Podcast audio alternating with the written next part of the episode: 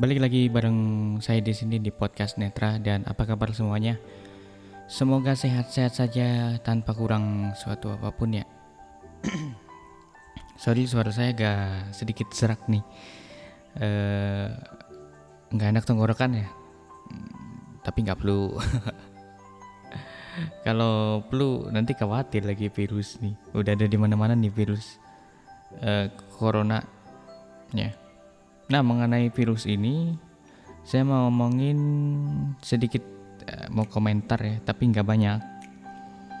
Saya tahu informasi virus ini udah lama dan ngikutin juga sebenarnya. Ngikutin, tapi nggak ini, nggak apa namanya ya, nggak terlalu eh, untuk pemahaman virus ini nih masih kurang saya, masih kurang untuk pengetahuan dan pemahamannya kurang. Jadi saya nggak terlalu berminat untuk nge-share uh, berita mengenai virus ini takutnya hoax kan ya. Tapi yang saya pernah dengar beritanya itu bukan baca, bukan uh, ini ya, bukan browsing. Itu saya dengar langsung dari dokternya yang berucap di ILC atau Indonesian Layer Club. Nah, itu sebenarnya kita banyak salah di masyarakat tuh banyak yang terlalu lebay. Nah, itu boleh ditonton infonya kalau mau tahu lebih lanjutnya. Nah, dari situ saya berangkat eh saya berangkat dari situ akhirnya punya kesimpulan bahwa sebenarnya virus corona itu nggak terlalu berbahaya gitu. Dan dianggap takut sih saya nggak nggak takut. Nggak takut karena sejatinya kita diciptakan oleh yang maha pencipta. Itu kan betul ya? Ya kan? Nggak mungkin dong kita diciptakan sama selain yang maha pencipta gitu kan? Ya emang kita terlahir dari ibu bapak kita. Yang menyebabkan kita ada tapi yang menciptakannya kita eh ya keturunannya keturunan eh, Nabi Adam gitu kan ya. Dan yang menciptakan adalah yang maha yang maha pencipta kan gitu. Nah sebenarnya yang tepat itu takutnya ke yang maha pencipta bukan ke penyakit atau virus itu. Yang kebanyakan yang saya amati orang takutnya ke virusnya bukan ke yang maha pencipta. Gitu kan. Padahal ya dipikir-pikir dia yang menciptakan ya dia yang te- yang apa namanya yang bisa untuk eh, menghilangkan itu gitu. Berarti ya kita di sini cuman berusaha aja nggak kalau takut sih nggak gitu. Sorry itu tadi salah maksud saya. Eh, padahal kan kalau misal ditakdirkan nih ini udah sakit ya udah sakit aja gitu kan Iya toh itu dari sang pencipta juga. Nah gitu. Itu, itu yang saya pahami sih seperti itu. Karena kita kan miliknya sang pencipta. Ya, kita hanya bisa berusaha menjaga agar si virus ini nggak nggak kena. Tapi kalau untuk takut atau apa nggak gitu. Ini yang sepa- saya pahami sih seperti itu. Tapi kan pemahaman orang beda-beda ya. Nah itu karena semuanya kan itu adalah milik sang pencipta makanya saya punya pemahaman seperti itu. Saya saya belajarnya kan seperti itu. Terus next kita omongin tentang pendidikan di Indonesia di salah satu apa? Ya eh, khususnya untuk ABK yang masih sampai saat ini dikategorikan tertinggal. Kenapa saya bilang gitu? Karena banyak di daerah pelosok, di pelosok-pelosok terutama di Indonesia ya, yang tidak ingin, eh, bukan tidak ingin ya, iya tidak ingin menyekolahkan ABK. Jadi dalam hal ini keluarga lah, keluarga tuh banyak di daerah lain tuh yang bukan di daerah lain, di pelosok-pelosok yang menganggap sekolah itu tidak penting itu sekolah itu tidak penting. Dan stigma ini saya pikir salah besar. Emang sekarang tuh ada timbul uh, sekolah tidak penting dari para para mod, apa namanya motivator lah. Tapi itu uh, ada faktor-faktor yang menyebabkan sekolah itu tidak penting. Ada ada faktornya. Untuk difabel bukan hanya netra ya untuk difabel saya rasa faktor itu nggak berlaku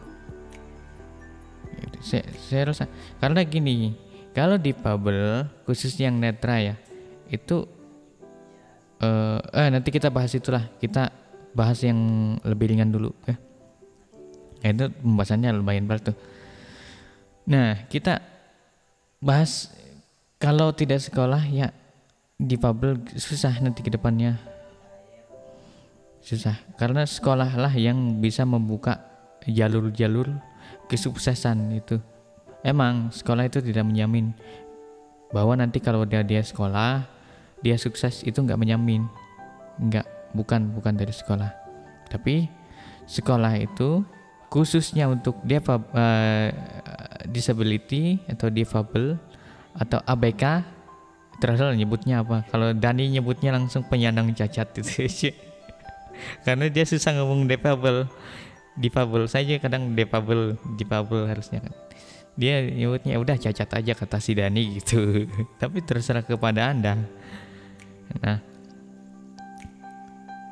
Eh, apa namanya untuk difabel ini sekolah adalah merupakan tempat yang dia bersosialisasi sesama difabel ataupun uh, non difabel atau yang uh, kita kenal orang normal gitu kan orang umum yang tidak tidak mengalami difabel baik itu uh, netra kemudian daksa uh, rungu ya rungu.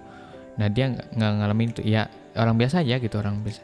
Nah itu sekolah lah tempat interaksi dan komunikasi apa namanya sosialisasinya sosialisasinya si difabel. Nah misal ini nggak di, di nggak disekolahkan nih si difabel A misalnya dia netra. Dia nggak disekolahkan. Dia di rumah aja. Apa interaksi dan sosialisasinya di mana? Dia nggak bakal dapat itu. Nggak bisa gitu. Bukan uh, dia susah untuk menemukan gaya hidupnya uh, hobinya kemudian kesukaannya apa kebisaannya apa dia bisa apa uh, prestasinya di mana itu susah banget untuk menemukan itu.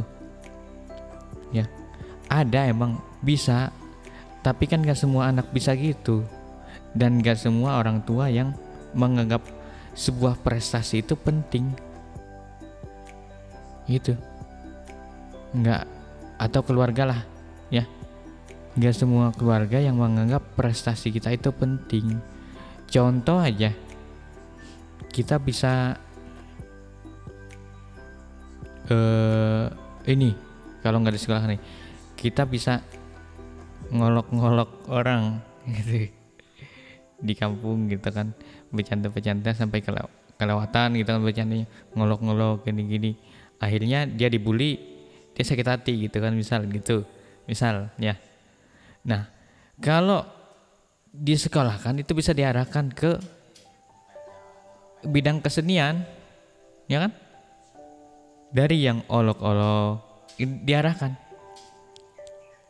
Eh ini teknik mengoloknya jangan seperti ini dong. Kayak gini kayak gini kayak ini jadi stand up itu atau dia di kampung ya cewek. Ini cewek misal dia tunarungu dia nari nari nari gitu.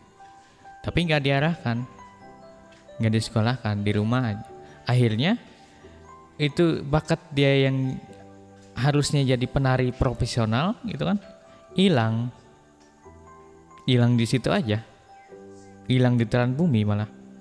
Itu kalau nggak diarahkan karena masa muda ini adalah masa-masa uh, terbaik untuk pertumbuhan baik itu karir ataupun uh, mencari jati diri ya dalam hal ini apa kesukaannya kemudian hobinya fashionnya itu terbaik itu usia-usia sekolah. Bahkan usia sekolah telat dikit aja udah, udah nemu tuh di mana bakatnya. Nah biasanya gitu. Nah kalau sebelum dia menemukan uh, kayaknya ini bakat saya tapi kok tidak ada ini tidak ada support atau apa gitu. Akhirnya dia nggak jadi. Ah nggak nyari yang lain aja. Nah yang lain gitu lagi. Kayaknya saya bisa di sini nih tapi kok nggak ada yang apa namanya support ya? Ah nggak nyari yang lain lagi. Nah gitu terus sampai usianya dibilang dewasa. Usia de usianya udah nggak ini lagi. Udah dibilang usia dewasa atau usia di luar sekolah. Nah sampai situ uh, prestasinya udah susah. Prestasi yang untuk sekolah yang formal ya udah nggak bisa lagi kan usia-usia dini atau usia muda itu prestasi sedikit aja kita bisa dilombakan. Hmm, dilombakan. Contoh jadi bisa nyanyi. Nyanyi di kampung apa? Jadi ngamen. Nah, ngamen. Di sekolah lomba. Dapat duit. Juara satu kan dapat duit. Itu di kampung dapat duit tapi dikit. Ngamen di sekolah diarahkan dilatih dengan tekun dengan maksimal. Juara satu dapat duit.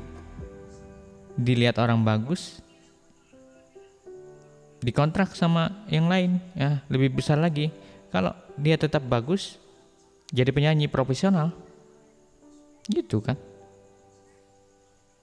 Nah, seperti itu. Jadi sangat disayangkan kalau masih ada keluarga yang seperti itu. Jadi menghambat ini menghambat jalur baik itu di bidang prestasi akademik dan yang lainnya kalau tidak menyekolahkan nggak apa-apa si anak sekolah itu dia dapat ilmu bukan disiksa bukan apa gitu bukan dia dapat ilmu di situ sebenarnya tapi banyak anggapan yang salah, bahkan anggapan sekolah tidak penting ini sebenarnya untuk ABK salah. Kenapa saya bilang salah? Karena sekolahlah balik lagi ya. Sekolah itu yang ngebuka jalur-jalur kesuksesan itu. Memang untuk yang bukan ABK enak, sekolah itu tidak penting. Oke, okay, karena dia udah menemukan fashionnya, dia udah menemukan gaya hidupnya dan apa? hobinya, kesukaannya apa, dia kebiasaannya apa. Dia udah menemukan itu, makanya dia bilang sekolah tidak penting. Karena dia pengen fokus di situ gitu. Misal nih uh, dia bisanya di bidang musik. Ini dia sekolah tidak penting. Dia tekuni musik sampai dia menjadi profesional, bisa. Bisa aja. Tapi nggak semuanya bisa gitu nggak semuanya bisa gitu dan untuk difabel susah kayak gitu tuh tahu sendiri kan difabel masih diskriminasinya tingkat. Di Indonesia ya masih tinggi kemudian uh, apa namanya masyarakatnya masih kurang bilang dibilang kurang ramah nggak ya kurang support gitu ya. Nah ini kalau nggak di sekolah apa support support ini nggak didapatkan gitu. Deh jadi uh, udah mah diskriminasinya tinggi di Indonesia kan? Dipandang ini oh ini anak nggak sekolah lagi.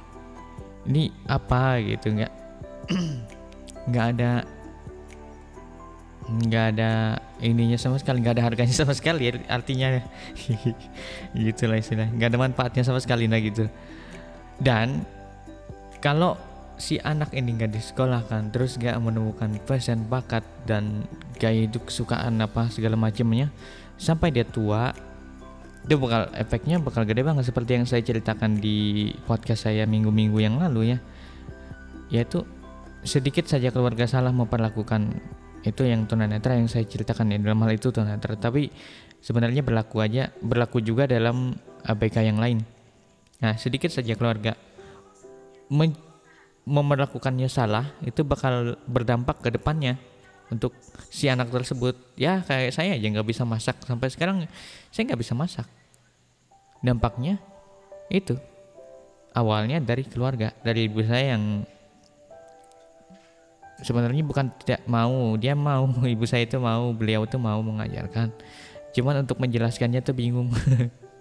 Saya paham ibu saya itu gitu. Mau mengajarkan semua sampai-sampai yang buku tulis itu pun kan dibeliin buku apa uh, cetakan ABCD itu kan dibe dibeliin saya. Tapi beliau tuh nggak bisa menjelaskan eh gini nih caranya nulis ya beliau menjelaskannya versi yang uh, awas kan atau yang normal gitu. Tunanetra kan susah digituin. Itu nah uh, kembali lagi ke sekolah. Jadi kalau seandainya nih saya nggak sekolah saya tetap di rumah aja. Mungkin saya nggak pakai nggak akan sampai ke titik ini. Nggak akan kenal teman-teman. Nggak tahu apa itu teknologi apa itu uh, handphone dan yang lain ya. Apa itu huruf braille nggak bakal tahu. Karena semua itu hanya didapatkan di sekolah. Bisa kalau nanti usianya udah di luar sekolah uh, ambil informal ambil paket sama aja bela belajarnya ke huruf braille cuman tertinggal dong prestasi saya yang terbuang ya kan? Bakat dan yang lainnya kita nggak tahu ya terbuang waktu dengan sia-sia. Karena kan kalau informal itu usianya udah di luar usia sekolah biasanya. Nah itu sangat disayangkan. Sangat disayangkan karena prestasi di sekolah itu sedikit aja kita berprestasi. Dia bakal dilombakan yang saya bilang tadi. Saya aja nih lomba. Saya lomba uh, yang terbanyak di literasi ya. Literasi saya berapa kali ikut.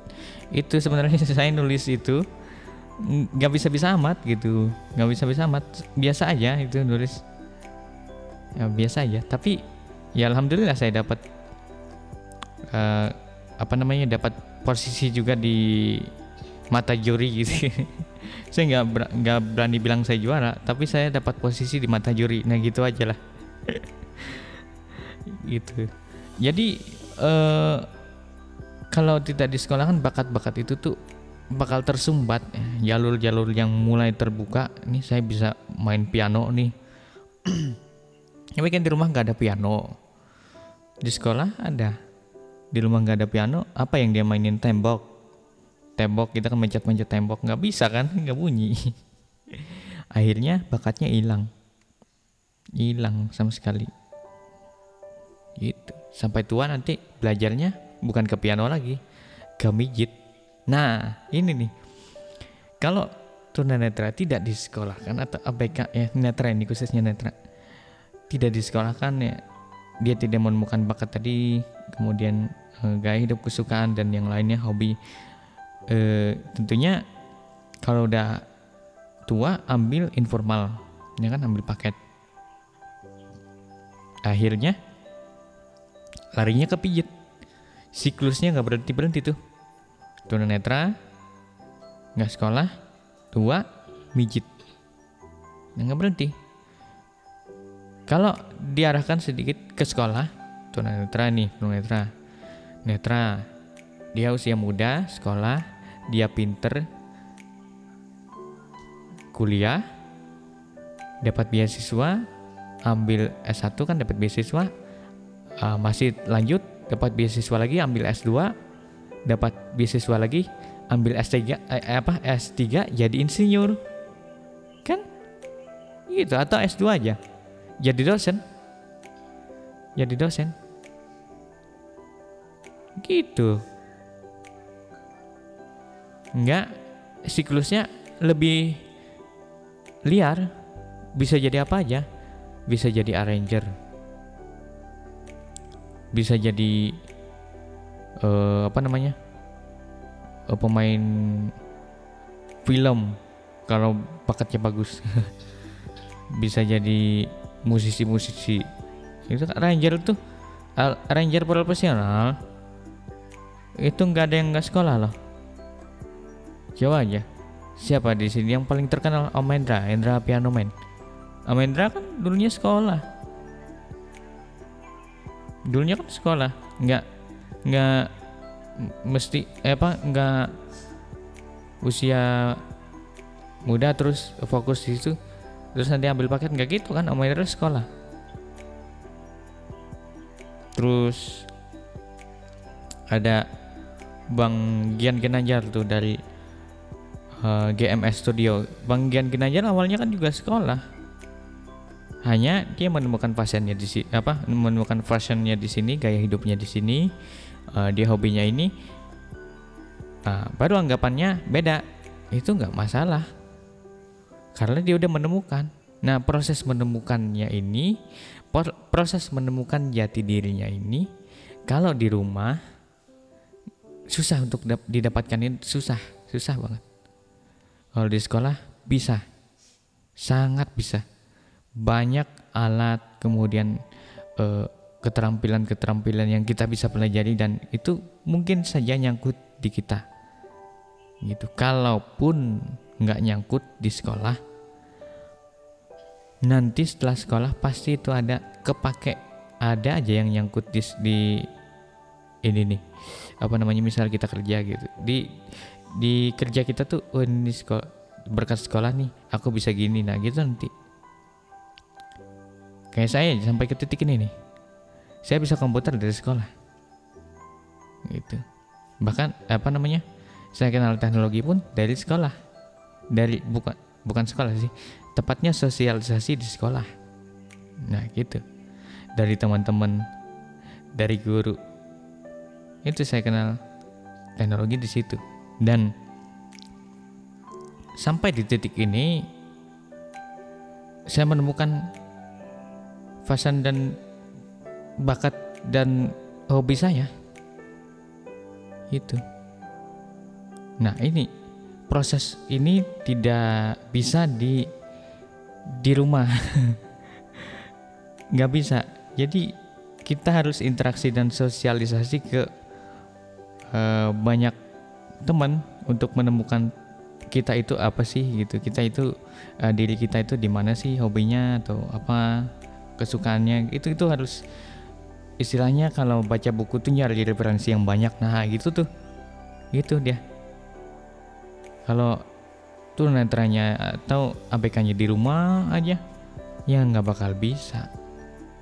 Gitu. Jadi itu anggapan sekolah tidak penting itu eh, bukan salah tapi tidak tepat.